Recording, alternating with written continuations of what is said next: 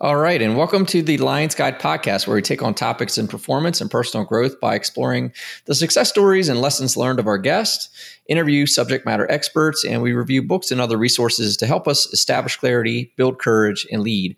I'm your host, Dale Walls, founder of Lions Guide, and on this episode, we've got William Branham. And William is a retired Navy SEAL with 26 years of service. He served on the traditional SEAL teams, but also taught as a SEAL sniper instructor.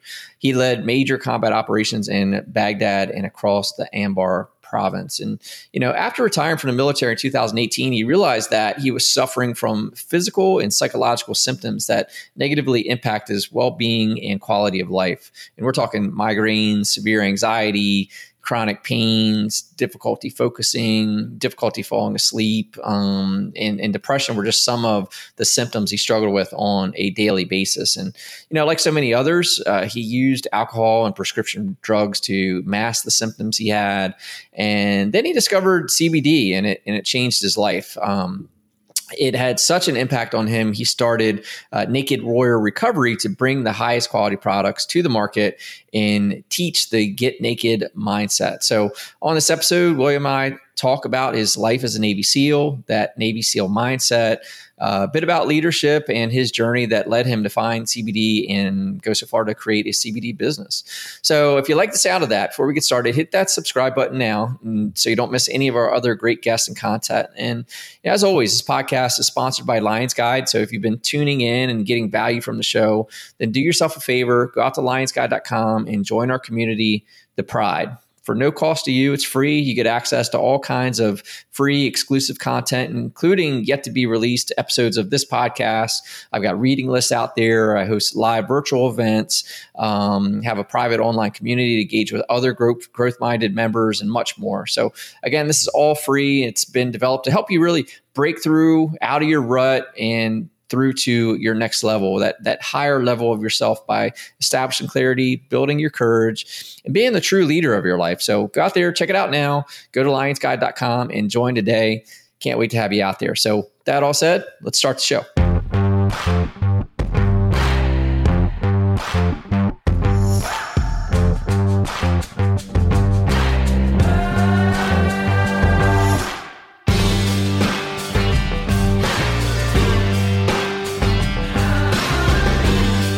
Guys, welcome back to another episode of Lions Guide Podcast. And on today's episode, we have Mr. William Branham, who is a retired Navy SEAL of 26 years. Thank you for your service, sir. That, that's out. That's that's a long time.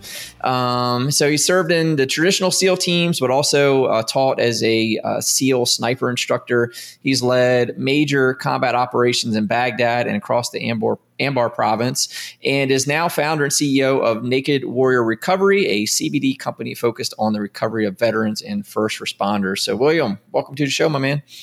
Thanks for having me. I mean, I feel like we just did like a whole show prior to getting on here. yeah. I was we're like, we're, we're talking about some good stuff. Hour. Hopefully, we can like regurgitate some of that and, and put into this show. It happens, man, and, and I've done that. Or like, I talked to someone. We were talking about getting on the podcast. We talked for an hour, and I go, "We should have hit record," but right. it's all good. We already, yeah. so, real quick, who are you? What do you do? Uh, my name is William Branham. Just like you said, uh, I am the CEO, founder of Naked Warrior Recovery, which is a CBD company, a supplements company. It's also there's a little mindset stuff that we do in there as well. Uh, I know you do some mindset coaching and things like that, and I'll, I'll, give I'll give your your viewers a link. Why don't I just do that right off the bat? Do if it. you go to uh, the website five SEAL Secrets, the number five SEAL for Navy SEAL Secrets.com, you can download a, a, PDF and, and it really talks about you know how to think like a Navy SEAL and, and just give you some tools and techniques. Uh, just put your name and email in there, and then I'll send you a PDF. But um, you know we primarily uh, we, we sell CBD um, and some super greens and some other stuff. But um, I retired from the SEAL teams in uh, July 31st of 2018, and I like to tell people that was the hardest military mission I've ever been on in my life, and I've done I've done a handful here and there. And uh, and I'm still on that mission. I'm still like I'm still working it out because when I was in the military, in in the SEAL teams, and you said it's 26 years, and I was kind of thinking about it one day, and I was like, that's a quarter century it's more than a quarter century.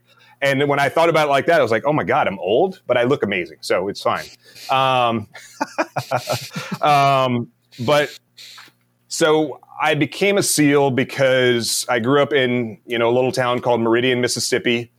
Uh, there's not a whole lot there. I thought it was the greatest place on earth when I was a kid. I was involved in Boy Scouts. I was, um, I became an Eagle Scout, and you know, I had some good friends there. I liked hunting, and uh, but I always knew that I wanted to be part of some sort of something that was bigger than me. I wanted to be some part of some sort of military operation uh, unit and you know i was but you know back then I, we didn't know anything about navy seals. We didn't have internet. You know my tv had you know uh, it had two knobs and i was the remote control. And so there was like you and then you could like twist that thing around to 150 yeah. different channels that didn't exist. And then so i had four channels growing up uh, out in the out in the boonies. And uh, so, but I always knew I wanted to be, you know, maybe I wanted to be an Army Ranger, maybe I wanted to be a, a Marine Corps Scout Sniper, maybe I wanted to be uh, a, a, Green Beret, and those were the only things that I had really heard of. I wanted to be a ninja also when I grew up because I watched a lot of kung fu theater. I'm still trying to become a ninja. Uh, you know, my my role models were were John Wayne, you know, in a bunch of westerns, but he was also a a, uh, a Green Beret in the movie Green Berets in Vietnam. Uh, John Rambo, he was an Army Ranger. And then Chuck Norris, he was in a movie called Delta Force, and they were shooting rockets off of like dirt bikes. And I still haven't gotten a chance to do that. Maybe I will one day. And and again, I, you know, I watched a lot of kung fu theater, and so I, I wanted to become a ninja also. And then someone told me about um, a Navy SEAL. They were like, "Well, why don't you become a Navy SEAL?" I'm like, "Well, what's that?" And it's like, they, "Well, they they you know run around in the woods, they blow stuff up, they jump out of airplanes, they scuba dive, they you know they're snipers, they do all this other stuff." And I was like, and they work in really small units, and I was like, "That's that's what I want to do." And then the guy that was telling me about it, he told me that that's what he wanted to do. So I wasn't that original back then. So uh, so I was like, "That's what I want to do." And he's like, "I also want to fly F-14s." Like the movie Top Gun. I'm like, yep, I want to do that too. I don't even know what an F 14 is, but I know that we won the first Gulf War through air power. So that all made like, I want to be a Navy SEAL and an F 14 pilot. Because with your um, timing, right? That's early 90s that you're kind of yep, at this transition yep, point, right? Yeah. Exactly. Um, not to tell people that I'm old, but uh, so the, the summer between which is when I between my 11th and 12th grade of high school is really when I like heard about Navy SEALs and the Navy recruiter also called me at that same time and he said, Hey, have you ever thought about joining the Navy? And had he called me six months earlier, I would have been like, hell no. Mm-hmm. Um, they, number one, what does I don't want to be on a ship in the middle of the ocean somewhere. Um, they had the ugliest uniforms. You know, the Marines have super cool uniforms, and the the the the uh, the commercials when I was growing up was like a Marine was fighting a fire breathing dragon with like a sword and a shield, and I was like, well, that's what I would want to do. Um, and so that just like, but but the only people that had Navy SEALs were was the Navy. So if you want to become a Navy SEAL, if you want to like achieve something great in your life, you got to maybe do something hard that maybe you don't really want to do. And so I didn't really want to join the Navy, but there was no way that I would become a Navy SEAL if I didn't. So I joined the Navy. I made some tactical errors along the way. Uh, I took the SEAL screening test when I got to boot camp. I failed it. And when I say I failed it, I didn't really fail it. I quit on the push ups. Like I was like 38, 39. Oh, I'm so tired. I don't think I can make it to 52. And that was like the minimum number. And so that was my first like taste of of of quitting and I didn't like it really at all. And so when I certainly could have pushed through that, but I didn't I didn't know that at the time. Uh, then I made some errors, which uh, just tactical errors. Like I was like, I could take the screening test again when I graduate, you know, before I graduate this Navy school that I'm going to, uh, or I can take another Navy school for four more months in a warmer environment because we were up in, in Chicago or north of Chicago in the wintertime. I didn't want to get up early. I didn't want to like go out and do the, the test when it's like, you know, 20 degrees outside. So I was being a little feeling sorry for myself. And because I felt sorry for myself, I took this other school where I thought I would, you know, go to school for four more months and then take the screening test and then go to BUD/S. What happened when I took this other school? I ended up on a ship in Yokosuka, Japan for 24 months and almost didn't get to go to BUD/S. And it took mm. uh, the chief of naval operations, who's the most senior guy in the Navy, for the for your listeners who don't know much about uh, the military. Um, the only people that are senior to the, the chief of naval operations is the secretary of defense and the president of the United States. So I pretty much jumped the chain of command because my the the people that were telling me what you can do in the Navy were telling me you cannot become a Navy SEAL because you're too critical because of this school that I took, and uh, so the chief of naval operations came to my ship in Yokosuka, Japan, and he's had you know CNOs call. And he said, "Anyone have any questions?" And I raised my hand and I was like, "Yeah, I joined the Navy to be a SEAL. I think I deserve a chance to go, uh, but my detailer won't let me go. Uh, I think I deserve a chance. What do you think?" And this was you know in front of the, the whole ship. And I was going to say my ship was the only ship. my ship was the only ship that he went to, and there's there were like 11 ships I think in Japan. He didn't he didn't go to any other ship. He only went to my little ship uh, and had CNO's call. And and so and, and people like people kind of prepped me a little bit. They were like why don't you ask the cno because he's a common sense leader. He's made like as he's like kind of gone up through the ranks he went from like being like an e1 to the cno throughout his and he's just like if people brought something up to him and uh, it made sense and he would change policy right there on the spot depending like what leadership position he was in. And so they were like why don't you ask the cno and i was like uh, okay. I did tell my commanding officer that I was going to ask. He was supportive because he's like, I don't know how we're going to get you to SEAL training. And so the CNO turns to my commanding officer and he's like, Hey, is he a good guy? And my CO says, Yeah, he was the sailor of the quarter this quarter. And he turns back to me, which is like employee of the month. Uh, and he turns back to me and is like, Check, you'll be in the first class after your PRD, which is planned rotational date. And six weeks later, I was uh, off to California to go to SEAL training. Wow take a note on courage, kids. Like, uh, right? Like, you know. Opportun- like opportunity was right there, and I had, yeah. a, you know, I had a choice. Like, do you do you want it or not? Yeah. Like 100%. everyone is telling me no. Like everyone that has the power, the authority, they're all telling me no. Well, there's one more guy. It doesn't hurt to ask. Like, like that. Like just have a little bit of courage to ask, and that has really been a, probably a downfall of mine throughout most of my life. Is I wasn't brave enough to ask for help or yeah, really to ask for help when I because I didn't want to feel weak uh, or insignificant. And so when I became brave enough to actually ask for help, it has helped me.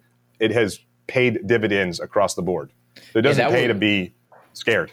Yeah, that was uh, ground zero of me starting Lions Guide. And like I remember when I started it, I don't know if it's still on the, the social media profiles or not, but I, I said literally like when I had when I have had courage, I've had success. When I've had fear, I've had failure hard stop. Like if anyone's going to ask 100%. me in an elevator, what makes you successful? I'd say whenever I had acted on my courage, I had success. Whenever I failed to act because of fear, I failed. Period.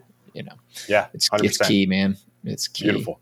So went to Seals. Uh, went to went to BUD/S. Um, what was was how was it compared to what you thought it was going to be? Or did you not even know what you're getting yourself into? Because I didn't. I didn't really know what I was getting into. My my thought was, how hard can it be? Well, it it can be pretty hard, actually. Uh, just kind of naive and maybe arrogance, which I shouldn't have any arrogance because, like, I quit on the first time I took the test. Um, I actually failed it the second time I took it uh, in Japan. And it was interesting because I was the only person taking the, the screening test for to become a SEAL there were other guys there taking the screening test. It's the same test to become uh, an EOD guy or a, uh, a, a Navy diver. Same test. The standards are different. So I beat everyone on every event: the swimming, the push-ups, the pull-ups, the sit-ups, and on the run. And then on the run, you run it in, in long pants and, and boots. And the other guys, they run it in shorts and sneakers. I beat everyone on every event and I failed the run by 14 seconds. I was like, are you like, I was like, I got this. I'm good to go. And I crossed the line and he was like, you missed it by 14 seconds. I was like, you got to be kidding me. So the next time I took it, no excuses. That's just like, we're not, no arrogance, no nothing.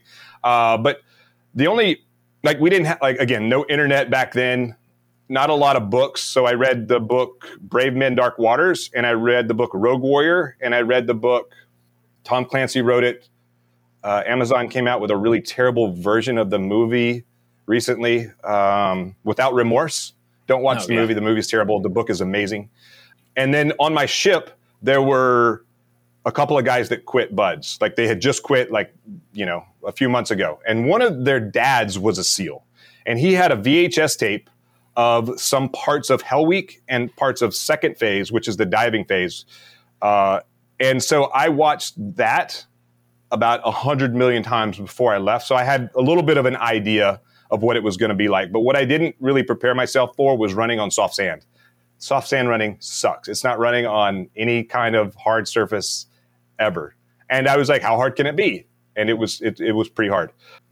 And so it took me a short 13 months to get through that six month block of training before I graduated. So it took you 13 months to get through 13, 13 months. Yeah.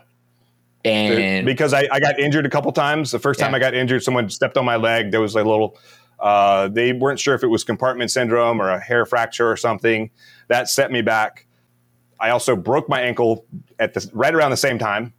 Uh, and and I, it was interesting. I went to medical, and the the doc was like, "Well, you're you're you probably just need to suck it up." It was, she was a female EOD PA, and there's a lot of letters there. Uh, and she was like, "You probably just need to suck it up." And I was like, "I don't like. I don't like. It didn't hurt. Like, I just didn't have the power to like jump uh, in the obstacle course or really kind of keep up like I did the day before." And and so she sent me off to get X-rays, and it turns out that there was like a, a about an inch long piece of bone that was broken off the the bottom of my. I don't know if it's tibia or fibula, the one on the outside that makes your outside ankle uh, like broken off, just floating around. And she came, she gets looked at the X-ray. She was like, "I'm sorry, uh, your ankle is actually broken, uh, and so I apologize for what I said. So we're going to roll you back to the next class." Uh, then I got hurt again, and then I got hurt again, but this time I got hurt after Hell Week, and and why that's important is, you know, I got hurt twice before I made it to Hell Week and they were getting ready to kick me out. And I'm standing there, like, again, this is sort of the courage. I don't know if it's courage or what it was, but I was like, you know, the first guy that I went to, he was like, uh, we're to like kick you out of training because you clearly are not prepared. You've gotten hurt twice. We don't need you here. Go back and get strong. And I'm like, then the second guy, like, he's like, well, so and so said they they recommend dropping you and you know sending you back to the fleet. I'm like, no, please don't do that. I told the story about the CNO, and like, if I leave, I may never get to come back. Like, please let me stay. Like, tears, snot, whatever, on crutches. He was like, stand by.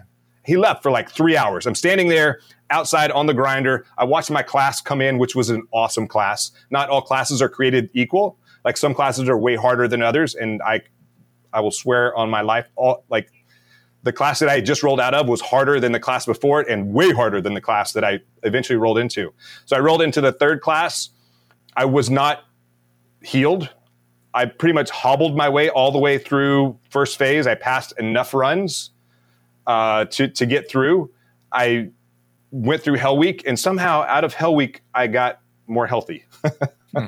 Hell Week is like you know, it's it's five and a half days of no sleep, and you're wet and cold and miserable the whole time, and you're just like go and go and go, and and and there are there are no real breaks uh, unless you win a race and then you get to sit down. And I found myself in in a in a boat crew in Hell Week, and this was something that that has resonated with me for I don't know 20, 20 plus years at this point. Is that this boat crew? All they wanted to like it was this unspoken rule inside the boat crew, seven guys, and all they wanted to do was win. They wanted to be in the front of of the line. It didn't matter if we were going to to chow or if we were going to you know, go out in the ocean, dump boat, flip the boat back over, and come back. They, they just wanted to win everything, and no one complained about it. No one like cheered. It was just like we're like you know we we do what they call it elephant march, and you have all the boats on your head. You're walking along, and it didn't matter if we were starting in the number three position or if we started in the like the number ten position. Like if there was a gap between the boat in front of us and the boat in front of them, we would pass them and we would pass them. And every, like, in, you know, when you're putting out that much effort, that much work, like my legs are on fire, my lungs are like on fire. I'm like, oh, I can't do it. I'm like, start feeling sorry for myself. And then I'm looking at the six other guys that are in the boat crew with me. If I feel sorry for myself and I stop working, then I'm slowing them down. So I'm letting them down. So I'm letting my team down. And that was not an option for me. So it was just like, keep going and keep pushing and eventually we end up in the front. And and you know the other guys they're suffering just the same. But what I what I realized was it was always better to suffer in the front than to suffer in the back because when you suffer in the front, you put forth just two percent more effort than everyone else, you're going to win. And we actually got, we won almost every single race during Hell Week because it all paid, you pay, pays to be a winner. We got secured about four hours before the rest of the class uh, in on Friday of Hell Week. And so that, of course, like demoralized the rest of the class. They're like, F those guys. But there was no, you know, we weren't the fastest. We weren't the biggest. You know, everyone is like, Boat Crew One has the big, strong guys, the big, fast guys. We were beating them. And we were doing these races, and, and the instructor's like, What boat crew is this? Boat Crew 3. What boat crew is this? Boat Crew 3. What boat crew is this? Boat Crew 3. And they're like, where did you guys come from? I'm like, we've been winning all the races. You just haven't paid attention. You just care about the big guys. And so, uh, but that was that was a beautiful lesson. It, it was better to it, you know that I learned in in BUD/S. It's it's always better to suffer in the front than suffer in the back. We're all suffering. It doesn't matter. You can be awesome or you can be mediocre. Yeah, that's um that was the case. Even just just just hmm, how do I say this? Uh, very literally doing humps in the Marines. Like if you were in the back, it sucked because you had to try to keep up. It, it, and you and we always strive to try to get up to the front for for the same reasons. But but you you hit on a lot of good things I think there, and I think you know one of the things I just wrote down was around where you were mentally, but looking at those around you and what it did for you, I felt like really spoke to the importance of who you surround yourself with. Like going 100%. very general, right? It's like you you were surrounded by six other guys who were there to win and being a part of that group and it, you had to level up you know you had to right. you know take it to their level as opposed to if you were in one of those other boat crews that were okay with not coming in first so to speak that's where you would have landed you know? And it was interesting. So i started i think in boat crew 4 when hell week kicked off. And you know in the first 24 48 hours is when you have most of the guys quit during hell week. And i just had guys that just were like quitting. And when i first got to BUD/S, I would be like, my attitude was like, no, come on, keep going, stick around. That's like, we got this. I had been there six, for about six months at that point, and I wanted to get to the front. And guys are like, oh, I don't think I want to do. I'm like, and other guys are cheering them on. I'm like, get out, go quit. I don't, we don't, I don't need you. And I kept noticing that this boat crew three kept winning. And then it came time about Monday afternoon before dinner. We had enough people quit that they needed to reshuffle the boat crew. So the way you get into a boat crew is it's based on your height, so that everyone is about the same height because you're carrying that boat on your head. And so I'm like, I'm getting in boat crew three. Like there was a place I wanted to be, people I wanted to surround myself with, with, and I didn't know who they were. And I was like, one, two, three, four, five, six, seven. That's boat crew one, two, one, two, three, four, five, six, seven. One, two, three, four, five. That's me. Six, seven. Okay, now I'm in boat crew three. And then they continued going down. And every time we did a height line adjustment. I always made sure I was in boat crew three. And when I got in the boat crew, I looked around and I was like, there's no superstars here. We're all just regular Joes. There's nothing special about any one of us. We just have an uncommon desire to like win and be awesome. That's that was really it at the end of the day. Is you know, it was just like uh, we want to we want to be at the front. We don't want to be back here in the back suffering.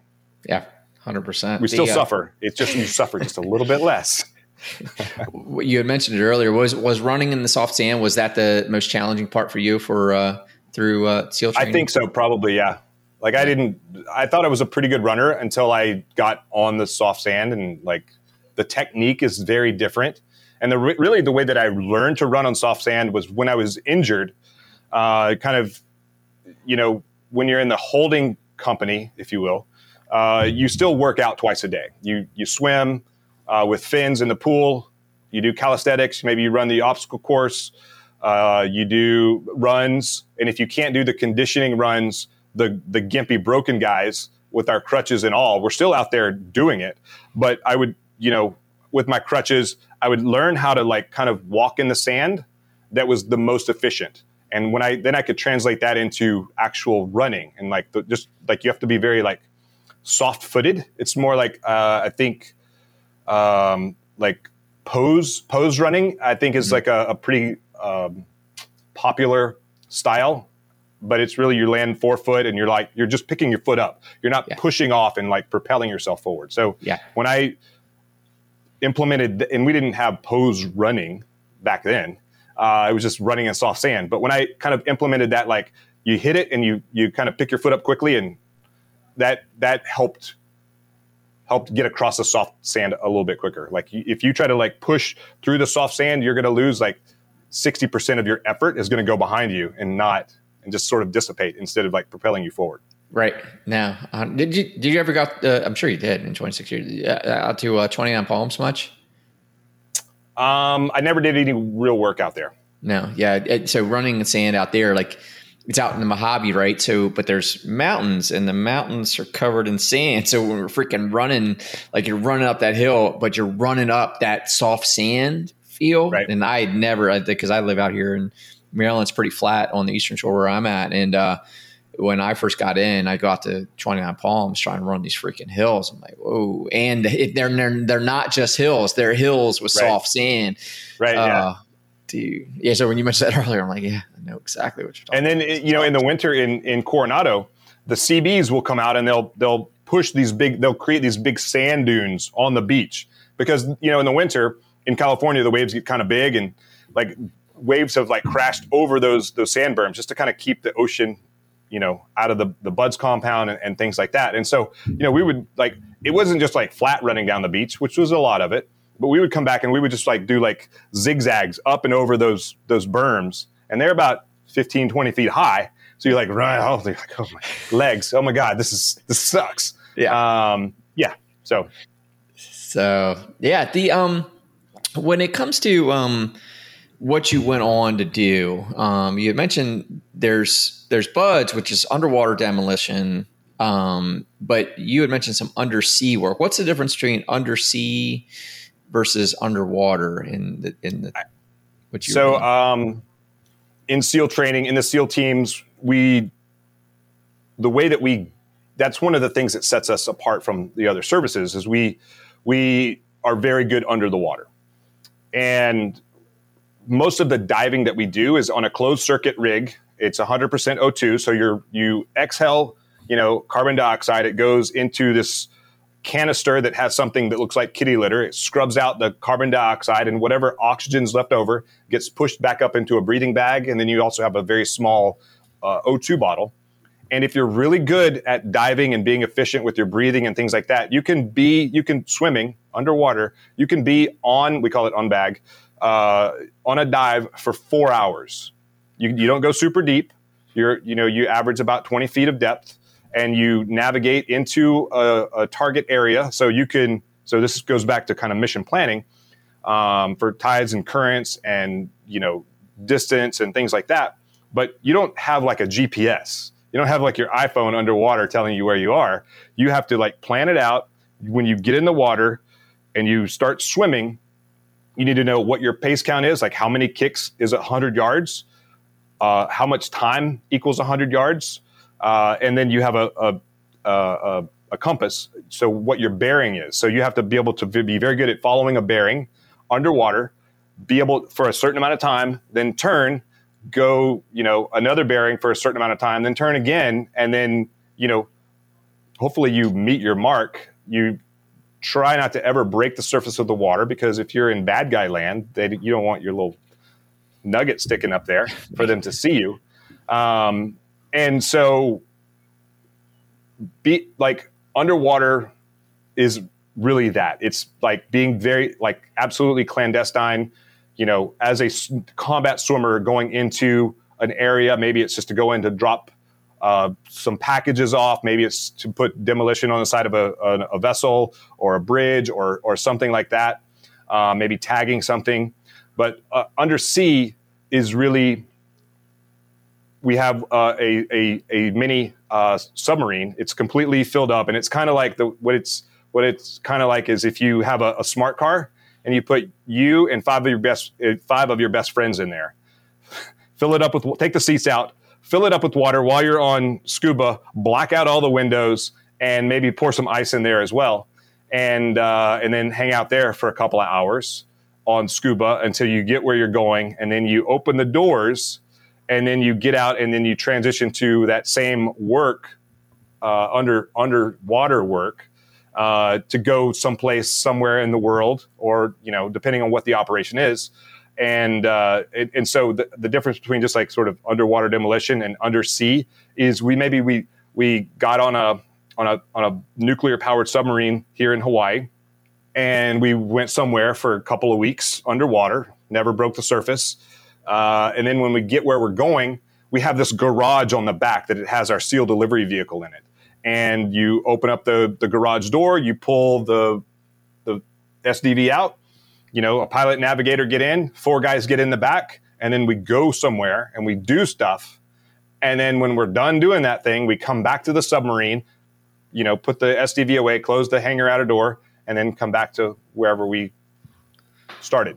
That's and so that's really undersea operations. And and the the the significance of those kind of operations is their the approval gets approved by the president of the United States.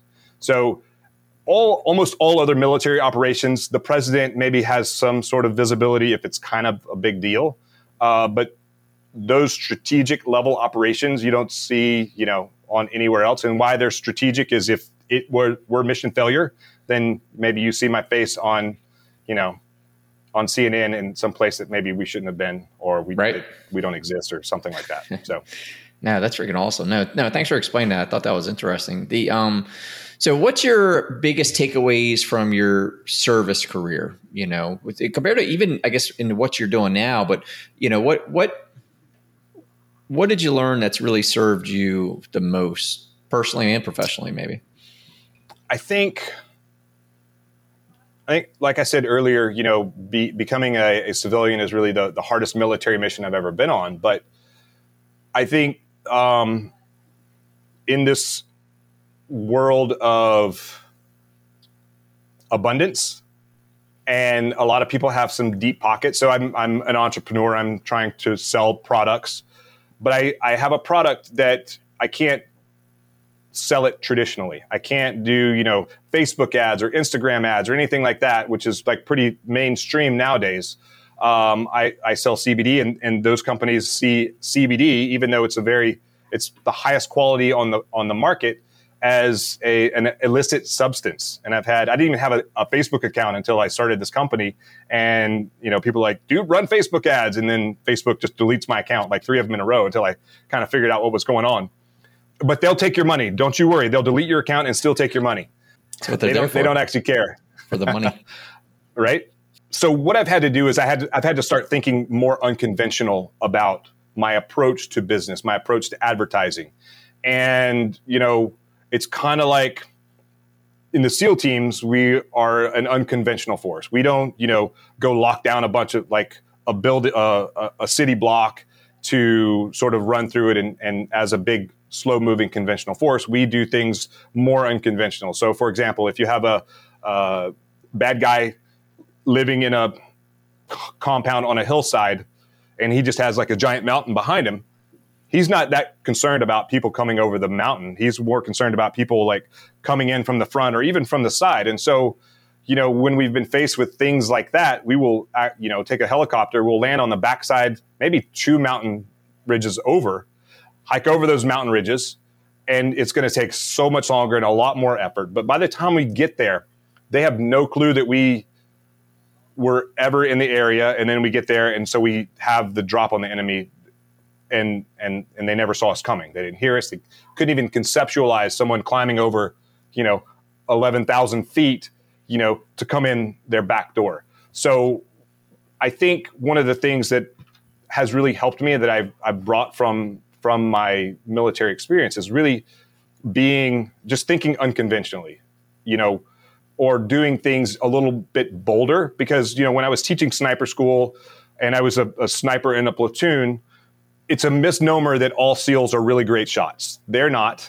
They're not all great at like sighting in their weapons. Like some guys are really good at blowing stuff up. Some guys are really good at like being comms guys. So me as a sniper, as a weapons expert, if you will, I was really in charge of when we would start a block of training it, eh, to get guys sighted in on, you know, get their help them get their gun sighted in.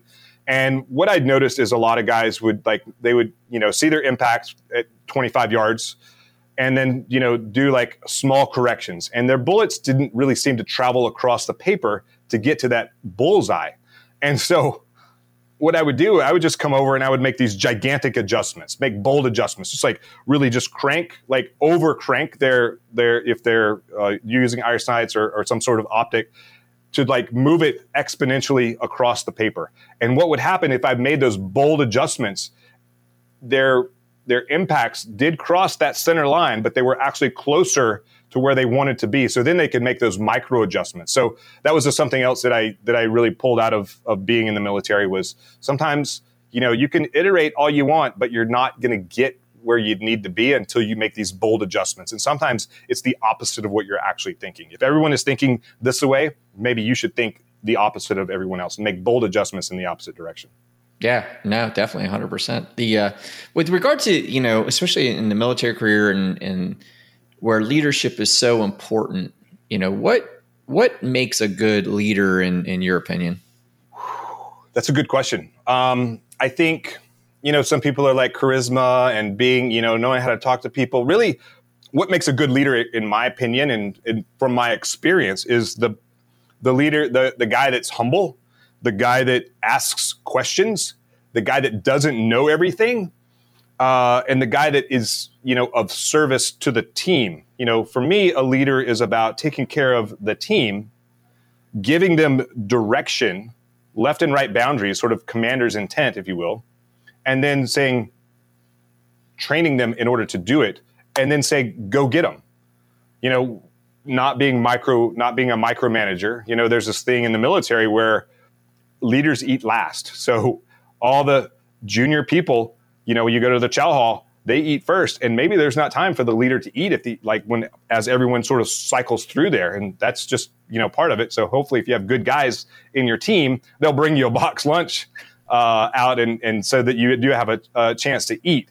But you know, I think that's really what helps make a good leader. You have to have good decision making skills, and you don't get those overnight. You have to you have to go through a lot of failure and a lot of learning and a lot of just being humble enough to be okay with failure, accept failure, and and learn from you know be brave enough to ask questions. And I've I've failed in that very specific aspect and and many times of my leaders leadership career is where I was afraid.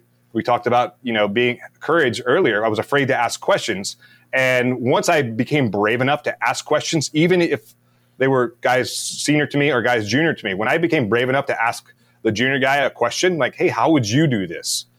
Number one, it empowered that junior guy. And it one, it gave me the answer. Two, it empowered the junior guy where he was like, oh my God, you trust me.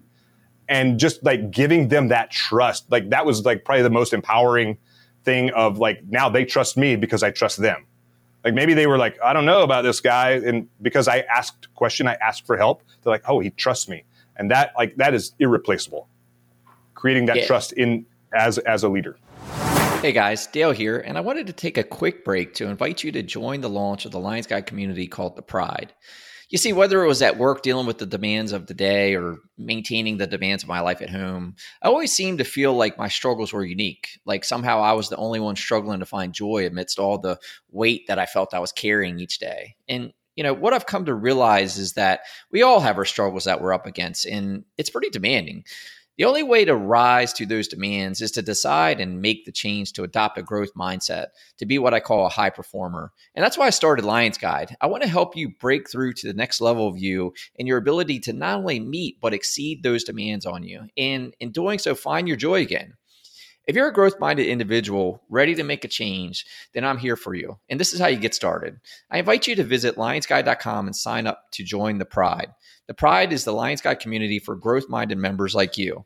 Once signed up, you'll get special access to all the free content and resources I'm putting out there. You'll also be invited to join my live online events where I host sessions on personal growth and high performance. You'll also be able to engage with other growth minded members on our private online group.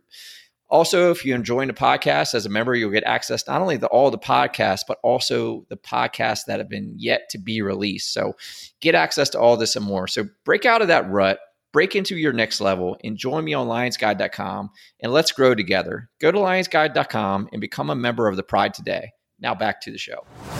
Yeah, no, trust capital. It's it's key. The um but no in in you know, and it's so, you know, it builds that loyalty, like that trust that yeah, I think I can't even say it better than you did. That you are showing that you care about what they think. You're not being that that that dictator leader. You're going in right. and go, hey, yeah you know how, how do you think we should do this what are your thoughts on this and and that inspires them to want to be a part of the team. It gets their buy-in, you know, to the results even more 100%. than the, the the being told what to do and and they might think or know better, you know, than what they're being told, but they weren't, uh, you know, th- th- stay on your word with it, weren't, weren't trusted enough or or even empowered right. enough to give their input. You know. So what um what habits did you develop in the seals that you carry today that you know that you're not compromising on right so you're retired i get it but you know what what habits did you build in your career but you know you're they are still you know your go-to's for today? I think uh, probably my my work ethic. I didn't know at the time that i was uh, pretty severe add i've never been diagnosed but I, I, I, did have a, a neuropsych eval once upon a time from i went to a, an organization called NICoE, the National Intrepid Institute of Excellence, and where they it's at Walter Reed, and they treat you know guys with TBI and PTSD and and a whole host of like a whole holistic approach to the body and, and brain. And they were like, uh, "Have you ever been diagnosed with ADD?" I was like, uh, "No." And they're like, "Look, your IQ is like way up here, like, but your attention is like down here at the bottom." And so, but what that I guess allowed me to do was just like I I don't have the same I don't learn things the same way as everyone else. So I've had to like kind of work a little bit harder, in my opinion, work harder than everyone else. So I had to like really try to like work on focus and create uh, different platforms or different ways for me to like figure stuff out. Um, so I think that that's one of the things. It's just like being able to like find that place mentally in order to like focus and learn and and and create success i guess right. uh, but you know kind of like daily habits um, when the whole time i was in the military i hated getting up early hate hate hate hate hate i want to sleep and now that i'm out it took me a little while to like come back around to this but i'm you know i actually want to get up early i want to start like getting things done. And but one of the but again, one of the things that I learned and did when I was in is I would plan my day the night before. Like I would lay, I would lay my clothes out. Like if I'm on a trip somewhere and I've got something early in the morning, like everything will be ironed. It'll be laying on the floor as if I'm going to put it on and like run out the door. Uh, I'll have notes uh, for myself. Like I'll think about what I'm going to do the next day. What are my top three things that I'm going to attack for the day? and I'll have those written down. And so I'll know when I wake up in the morning, I'm not behind the power curve. Um, I, I know exactly what I'm going to wear. I don't have any sort of decision making fatigue as I start the day. And I didn't realize how important that was when I was in the military. I was just trying, like, I'm, there's a lot that uh, is demanded of me, whether I'm putting the pressure on myself or, you know, it's from the team that I'm with. Like, they expect me to show up and be awesome every day. I expect them to show up and be awesome every day. So it's, it's that sort of internal good competition um, that I needed to like prepare myself the night before because my brain doesn't work the same as everyone else's. And so I have to like I have to plan the night before, and I found that that is a, really a key to my daily success is plan the night before, and and then execute it. Lots of people talk about your morning routine. Mine starts the night before. Yeah, I, actually, thirty p.m. I, am actually with you. Um, I do the same thing. I I I in I even coach people this to the today, like um, you rest a lot easier. Like your brain, and maybe it's guys yeah. like you, me, I don't know, but I know my brain. If I don't close my day down, and that's I call it. I call it my day close routine. I go through a specific set of routine at the end of the day to close my day down.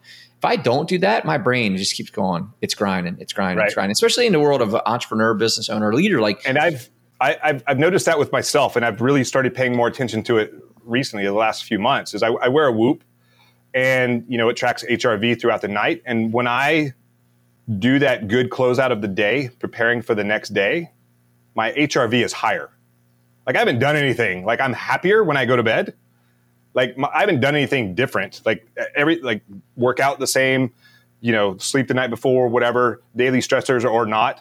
But when I I've noticed that when I close out the day the right way, my HRV is better at the you know the next morning when I look up and it's like, how good did you sleep last night? And you know, you get green, yellow, or red circle.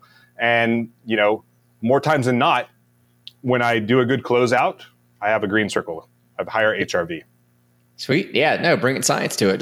But that's right. I mean, so that that's just been my feeling because everyone's like, get up in the morning and get your day plan. I'm like, man, I'm not going to sleep that good unless I right. get my. I got to do it the night before, and I'm yeah. not like I'm a slow. I'm like I'm slow getting going in the morning. Coffee. I'm like drink some water, take my vitamins, take a little CBD. Okay, coffee's ready. You know, I drink well, like look, two of these, however however tall this is. You know, while the coffee's being made. So yeah, well, which is more fun, right? Planning to execute or executing? Executing is always more fun. Right? You know, so you do all the hard stuff and then just go execute, right? And that to me is what I enjoy and why I have much a much more joyful agile days because I've done I've already done the thinking. All I got to do now is go, you know, because right. it's and, and you, you, do jujitsu, right? You you train jujitsu. Yeah. Mm-hmm. And so, which is more gratifying, doing drills, like drilling one move over and over and over, or getting in and rolling with someone and beating someone that's at your, that's actually better than you. Yeah, right. No one likes Winning. the drilling. I like to win. like all that all that work that was boring and not really that sexy. Like holy cow, I just beat someone who's like two belts higher than me. How did yeah. that happen? Yeah, and that's it. It's like you do the get all the hard stuff out of the way, and then just uh, it's it's it. I don't know. There, there's just a more. Uh, there's a better joy in executing for me having done that, yeah. and I don't have to think about what am I going to do next. I've already. I just and even my day plan. It's all laid out. It's part of it's part of my day close routine as I write my whole day plan for the next day. So I'm just checking stuff off. Right. So I'm like this little scorecard is just developing with all these successes right. through the day. It wasn't like, oh, I finished that. Now what am I going to do? Yeah, I mean, this is what I'm doing next. Right. I already figured that out. You know, so. Yeah, and, and think, yeah, have that plan in place. Yeah, and you're thinking better too, right? Because you're not thinking under pressure, right? You're not thinking, you know, having to make that decision. I think was what you're referring to is the decision fatigue. Like you're not having to make that decision under the the rest of the day, right? You're you're making it like while you're at peace, so to speak, at the end of your day. You're not under the gun at that moment. You're kind of getting your game plan together. You're thinking a little better, and you just go, just execute, man. Yeah. So what was the trans you've talked about it a few times so the transition we've mentioned a few times the transition from the military how was it for you? So long time a quarter of a century how'd it go? Uh, so i live i live on an island in the middle of the pacific ocean. When i when i retired i kind of sort of thought i had a plan but i didn't really have a good plan. Um, I, I started a consulting company uh, to help companies navigate the military acquisition system. And when I went out to look for clients to help out, you know, maybe they have a widget that they want to sell to the military. Maybe it's ready for prime time, maybe it's not. But I learned very quickly that the word consultant was not um, not that welcome. like, oh, I, I, I want to consult, you know, how to you know navigate this because my last three years in the military, I what I did is I was uh, part of the acquisition department. And what I did is I went out and found we had what's called an operational deficiency report. And basically, if we don't have, uh, if there's if there's an operational deficiency, you don't have a technology, you don't have a TTP, you don't have a tactic, techniques, or procedure, you don't have some sort of uh, capability to do a mission, you create this what's called an operational deficiency report, and it's it can be created at the at the most junior deck plate level, and it goes all the way up as it gets sort of adjudicated through the chain of command to the admiral. And he'll sign off on it, but there's no funding that's assigned to aside to uh, to fix these deficiencies. You know, it just basically brought up, hey, we have this this deficiency, and we can't do X because of this. And sometimes it gets attention, sometimes it doesn't, but it does kind of help change programs of record. It helps adjust funding requirements along the way but there's no funding assigned to actually fixing the problem, especially if it's a, a technology uh, shortfall. And so, uh, my last three years, I, I came into the acquisition shop, and my boss was like, "Hey, we got all these ODRs. We need to find solutions for them. Who wants to take this one?" And we just went down the list, and I just took a whole bunch of them that I was like kind of interested in, and I went out and found 16 million dollars of other people's money to create technology that never existed before, like quantum cascading lasers, some different kind of uh, capabilities to communicate voice, uh, GPS, and video communications underwater. uh, from you know communicate from a, a, UAV overhead to guys underwater, like you know, 100 miles away, and and so and some other kind of inflatable technologies.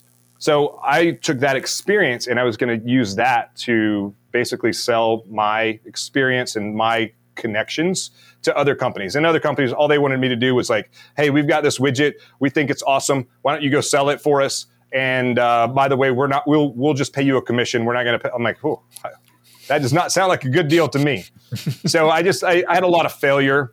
Um, I also have a lot of baggage from you know toxic relationships. I have baggage from some work stuff, and so what I was doing at night was before I got my act together. I was drinking myself to sleep to kind of like calm that noise in my head. And we all have noise. Uh, it's just how we deal with it. And the way I was dealing with it is I was pretty much drinking myself to sleep at night. Uh, and then I found CBD.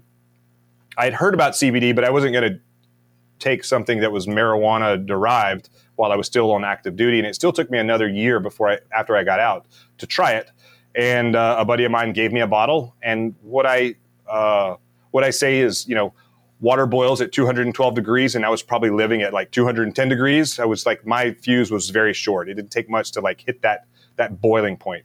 And so over time of taking CBD, I kind of went from like 210 to 205 to 200 to 195. Maybe I ended about 185 when I finished that bottle. And I also noticed that like my aches and pains were just less bad, but I didn't notice anything like immediately. Um, there weren't like I took it in like rainbows and unicorns or anything like that. I have a daughter, so that's those are my analogies. Um, but maybe I slept a little bit better. Maybe I was a little less pissed off. But over time, I noticed that I was drinking less. I was sleeping better, and I was able to really grab hold of those thoughts, those fears, those that desperation swirling around in the back of my head. And once I was able to like actually have my own positive self talk, I was able to take control of that that um, those fears. You know, I, I like I talk about fear as uh, like a vampire, and I don't mean like lions and tigers and bears and spiders and snakes. I mean like the fears that live in that deep dark place in the back of your mind.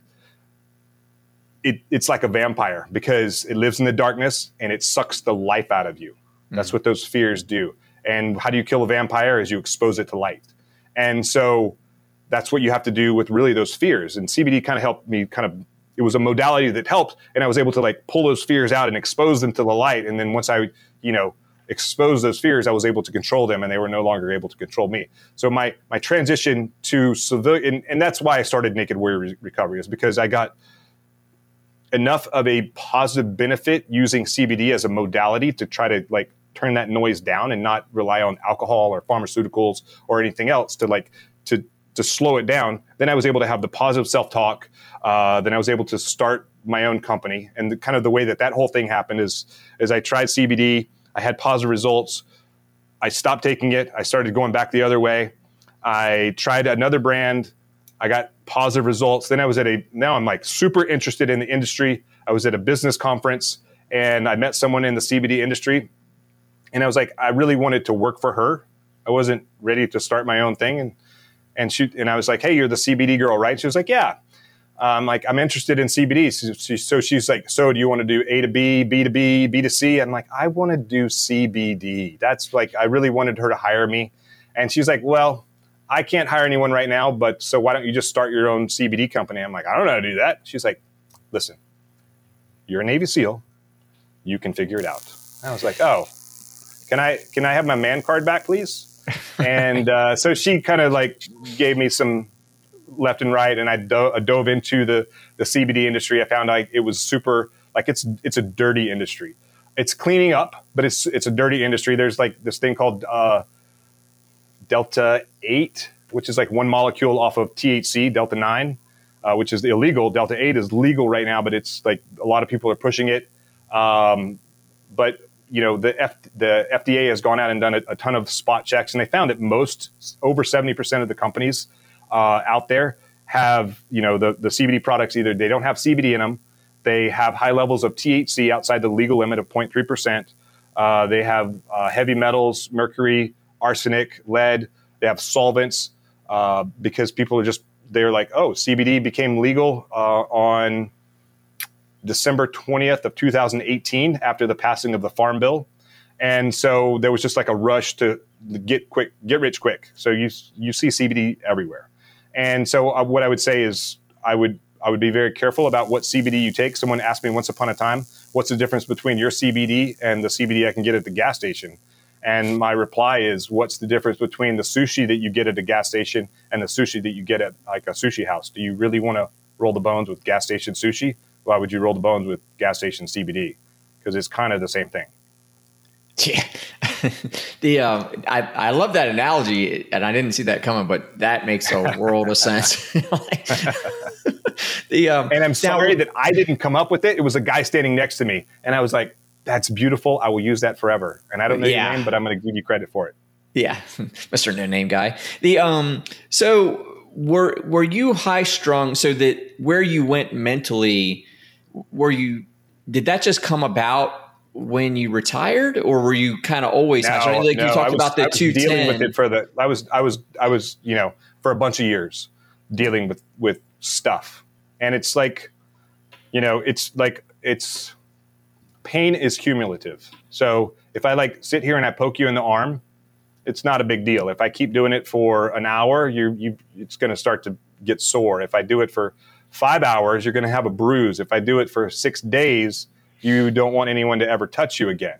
And so that's sort of the way that, you know, little things, little things, little things, they just pile up. And I call, I don't, you know, ever talk about like PTSD or anything like that. I just say baggage. Everyone has baggage. A lot of times it's our ego that we're carrying around. Um, and so it's it's really about taking that baggage off and setting it in the corner, taking your ego off and setting it in the corner. Like people will put baggage, they'll put shit in your in your rucksack, and like it's not yours; it's, it belongs to them. Uh, some of it's yours, and you you carry that around, and then you have to decide whether you want to take it out or not.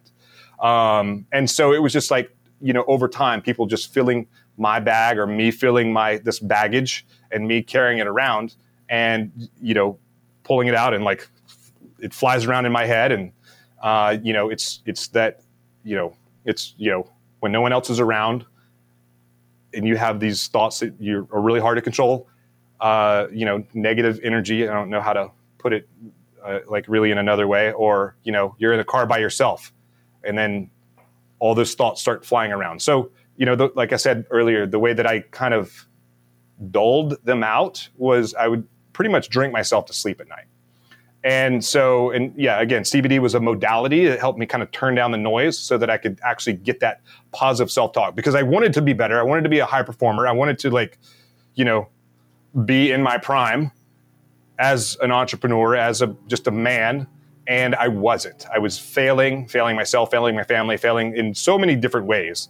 But I had to go through that failure in order to really understand what success looks like, what growth looks like. And I'm still growing, I'm still learning, I'm still like achieving. Like there's like I see like, you know, 9,000 mountain peaks in front of me, and I need to go hit every one of those and the 9,000 that are beyond that. So, um, you know, it, it's easy to fall into the trap, and I, I fell into this trap when I when I graduated SEAL training.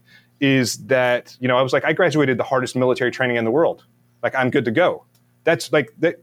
I got selected. Like BUD/S is a selection process. It does not make you a Navy SEAL by any way, shape, or form. Anyone who says otherwise has never been in the SEAL teams. Um, so, but I was like, I, you know, I'm I'm good to go now. And what I, you know, there's a saying in the SEAL teams that says, "Earn your trident every day." And what that means is, no matter how awesome you were yesterday, today's a whole new day. So you need to be just a little bit more awesomer and a little bit more awesomeness because I expect it out of you and I know that you expect it out of me, and we all expect it out of each one of us. Like no matter no matter how good we were today, yesterday, today we need to be a little bit better and a little bit better. So we're always climbing those mountains, hitting those peaks, and and but that took time. Like I forgot that lesson when I got out. I failure, failure, failure, failure, failure. So once I accepted that failure, I got it. Okay, now it's time to start climbing. Yeah, and I love everything you just said. I mean, especially about the ego part. You know, um, the part of carrying other people's baggage by itself is a big thing, but but checking yourself, right? Just being honest with yourself about your way of thinking just might not be it. It might not right. be working for you, you know. I could um, feel sorry for myself or I could do something about it. Yeah, no, 100%. And um no, I really appreciate you saying that because that's that's what you see. Like it, it, it's like the over the better way of saying like, man, that dude just can't get out of his own way. You know, he, right. he's got it all figured out, and he just won't hold that mirror up and realize his role in that failure, those issues, whatever the case may be. Right. So. And that's really what the, the naked warrior is, is taking that ego off, taking that baggage off, setting in the corner, be a little bit exposed, be vulnerable, make yourself vulnerable. Like the, the courage that it takes to be a little bit vulnerable is like incredible. And I know we've talked about courage a few times. And really, I think that's it at the end of the day is just like figure out how to tap into that, that bravery, that courage in order to like be, be vulnerable just yeah, look, bit. fine. So, so that you can be relatable. Manly, like, like let's no, let's be real. Like everyone's got. You say it. Like everyone's got their baggage. So, so stop pretending like you don't have freaking baggage. Like you've got everything figured out and you're perfect, man. I can tell you real quick. Like I, I just want to deal with people who are real. Like yeah. if, if I've got to if I've got to think about if the words coming out of your mouth are authentic or true, like I, I, don't have time for you, man. I, I just right. don't. And you can you can smell that, and and I just you know, and I guess with age, maturity, experience, whatever it is, like I've hit that point where I only want to deal with people who are going to be real, you know, especially like talking about in the circle, you know, because I can't. I, I just I just can't. I just don't. I need to deal in truth. Is look we, we, before the show we talked about society in general. Like you, you don't even know what to believe anymore. So it's it's it's bad enough. Just we're living through this noise. Eh, another one right. of your words, like we've got all this noise. There's so much untruths. Like I just want the peace of talking to a fellow human being and know the I, that I can trust the words coming out of their mouth, man. Right. And like, and, and and a lot of that again is ego. They're trying to protect their freaking little fragile ego, and they want to don't you know they just want people to think they're freaking perfect. They don't have any problems. Like, get real, man. Like, well, I remember one of the like I don't, and I've never posted a ton online. I guess I'm doing it now more, but I remember like early days. I remember posting a picture like everyone puts their kids and they're all dialed up and looking pretty or whatever. And i remember one of my earliest posts on facebook was my daughter i think it was with like baby food all over the place. She's crying and wailing. And i'm like blink. And the post was like see it ain't all rainbows and unicorns Real you know? life. yeah exactly. Because that's it man. Um and and it and, and again back to it it's it's sometimes it's just like man, just take that mask off, be real. People appreciate you more. People will help you more. You know, um, they'll be more, you know, more straight up with you, and that's a breath of fresh air. You know, like, um, so no, I appreciate you saying that. The um, so who? I, I, so let's so naked warrior. That's it. It's like, hey, take take the get naked, be real. Right. Is that what the yeah? and, and so that that that five seal secrets uh, website that I that I put out at the uh, beginning of the show, fivesealsecrets.com. It really lays out like what get naked is. I mean, here's the secret. It's it's you know it's naked. The N stands for never quit. The A accepts uh, is stands for accept failure. K is kill mediocrity. E is expose your fears, and the D is do the work. And really, that's what it's all about. And I say get because it means it's talking about taking action and that's really what what it what it boils down to. But I, I created that document. It goes into like some some techniques that you can use kind of in your in your own life. I also have a, a keynote um, that's really based off that uh, that sort of that mindset where you can you know take one of these one or two or all five of these pieces and apply it to one place in your life and then as you get better at applying you know one or two into one piece of your life you can apply the rest as you get better at it and then and then you can apply it to another piece of your life. And just kind of apply that sort of get naked mindset into like eventually into your whole life. And then you're thinking more like think more like a navy seal.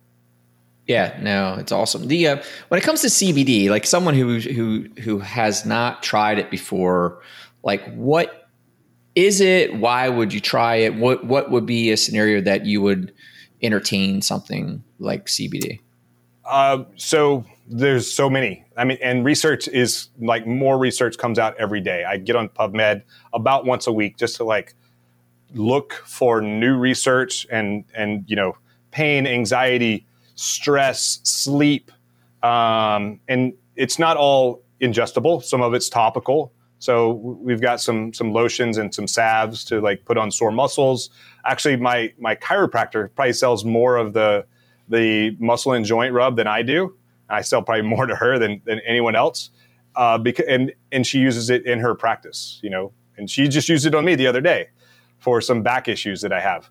Uh, she's like, "Is it okay if I use your own product on you?" I'm like, "Yeah, for sure." But it's like you know, I have an energy drink also uh, and one of like a cool testimonial that, I, and this is not medical advice because I am not a medical professional, but you know, one of the the cool um, sort of uh, feedbacks that I got about the this energy drink is, and it's a little powdered drink, is that um, I sell it to a jujitsu gym in Utah, and one of the guys buys it. He gives it to his wife who's on Adderall, and she was like, "I'm able to get off of my Adderall uh, by using your your CBD energy drink because I still get the focus that I need throughout the day to like not zone out and you know get stuff done. But I don't have the jitters at the end of the day, and so it's got you know about 75 milligrams of caffeine.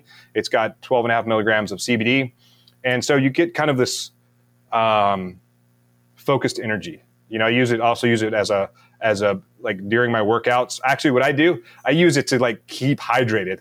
I have this half gallon hydro flask and I fill it up twice and I use a packet in um, a packet in there uh, for every time I fill it up. So I'm not drinking just plain old water.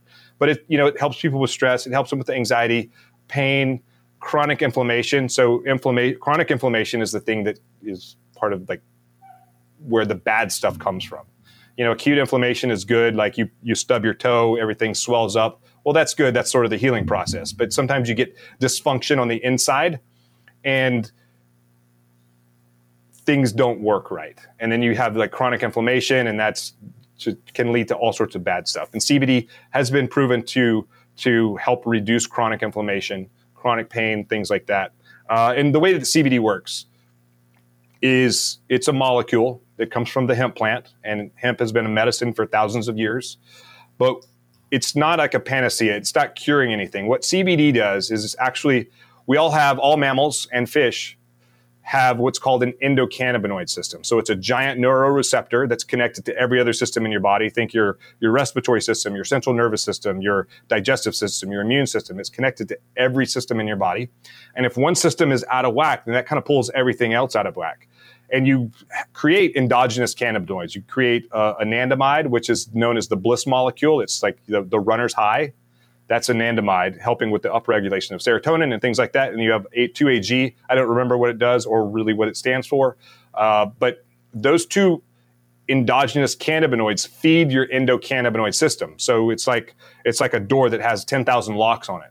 And so you have to, for it to work properly, you have to fill, put keys in every one of those locks. Well, sometimes you don't make enough, or there's so much dysfunction that you need, you know, more keys in the locks.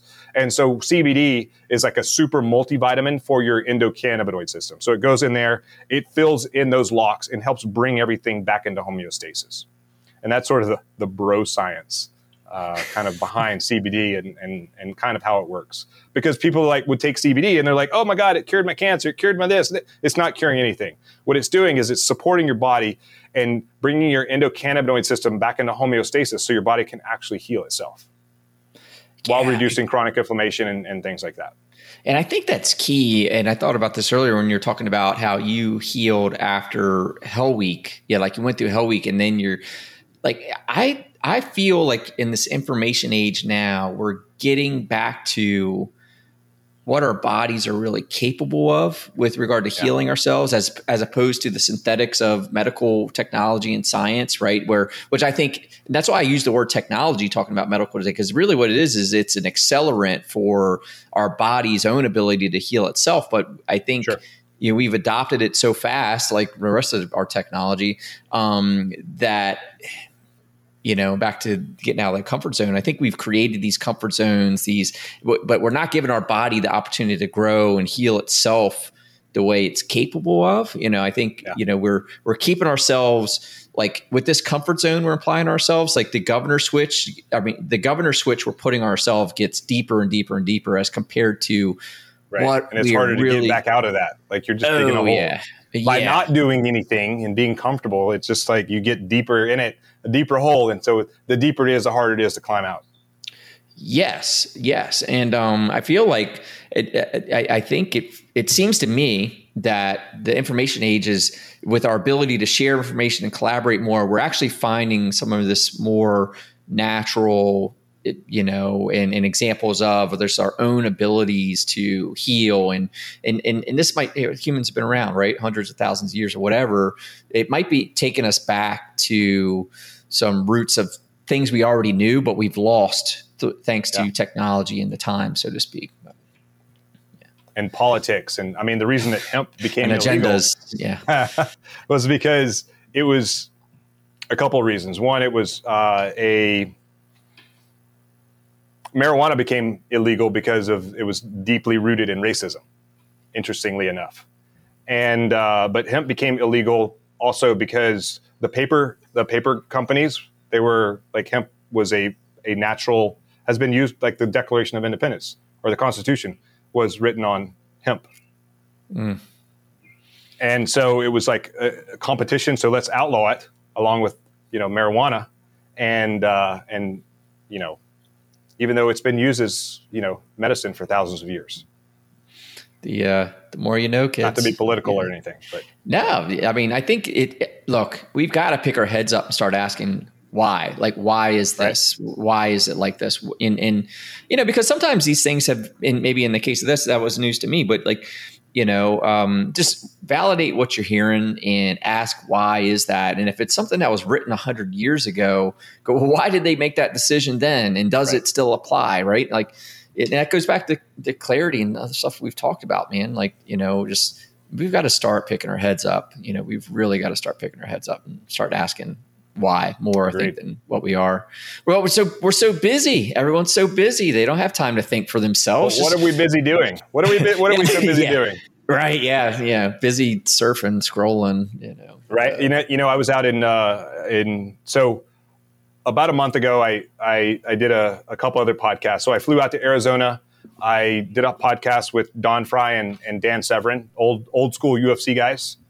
And then I flew to New York and I did a swim across the Hudson River. It was a big fundraiser. So it's about a three miles of running and about three and a half miles of swimming where you get in the Hudson, you swim out to uh, a barge in front of the Statue of Liberty. You do uh, 100 push ups and 22 pull ups. The 22 pull ups is to, to the remembrance of bring recognition to, hey, we have 22 veterans taking their lives every single day. Uh, then we swim out to over to Ellis Island, do another 122. Then we swim to lower, lower Manhattan, and we grab our flags and we run to the 9/11 Memorial and do another 122. And and then on the way back, I stopped in California and and visited a, a friend and business coach of mine, Bedros Keuilian. And uh, he was like, "Yeah, how's it going?" I'm like, oh, "I'm super busy." He's like, "What are you so busy doing?" And I was like, I had to like, I had to have an answer like right away because he will call bullshit on you, uh, hundred percent. He's like, everyone's so fucking busy. Like, what are you busy doing? Are you making millions? Are you doing this or that? I'm like, uh, well, I've been on about at that time it was about 60, 60 or so podcasts, and uh, I also have like a W two job, and I'm also. He's like, okay, let's let's see if we can make you a little more efficient. So. But yeah, it's really at the end of the day, people are so busy. But what are you busy doing? Like, really, what are you busy doing? There, there's there's busy and there's productive, and there is right. a big difference. Is it busy One delivers results and one doesn't. Yeah, yeah, exactly. So, um, so who's your typical customer? How do they buy from you?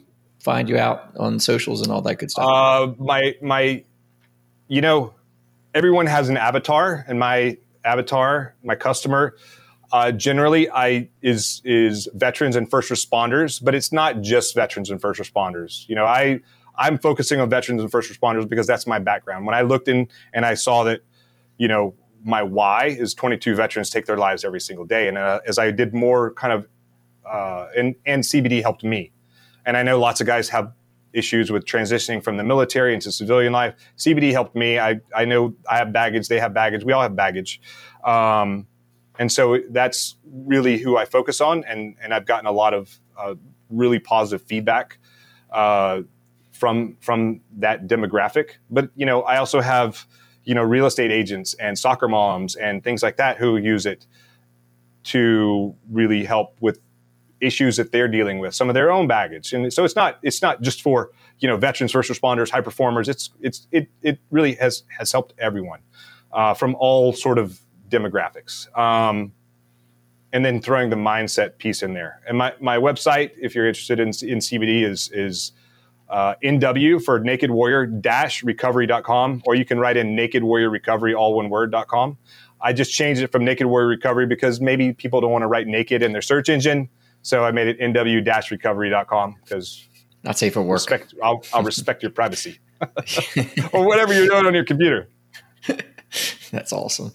Well, um, William, man, it's been an honor to have you on. Um, yeah, I appreciate you sharing fun. your story. Yeah, your experience. Tons of gold there, man. I, I, and it's going to serve those out there listening. Um, great experience. Like I say, a lot of great advice there. So uh, it's going to serve those who need it. Uh, for those of you who are driving or didn't in the gym, whatever, didn't get to write that down. It'll be in the show notes um, to find William either in the socials on his website and all that stuff. So go check it out. So awesome. William, man, I appreciate you coming on. Thank you, sir. I appreciate you having me here for sure. All right. Thank you. All right. Talk soon.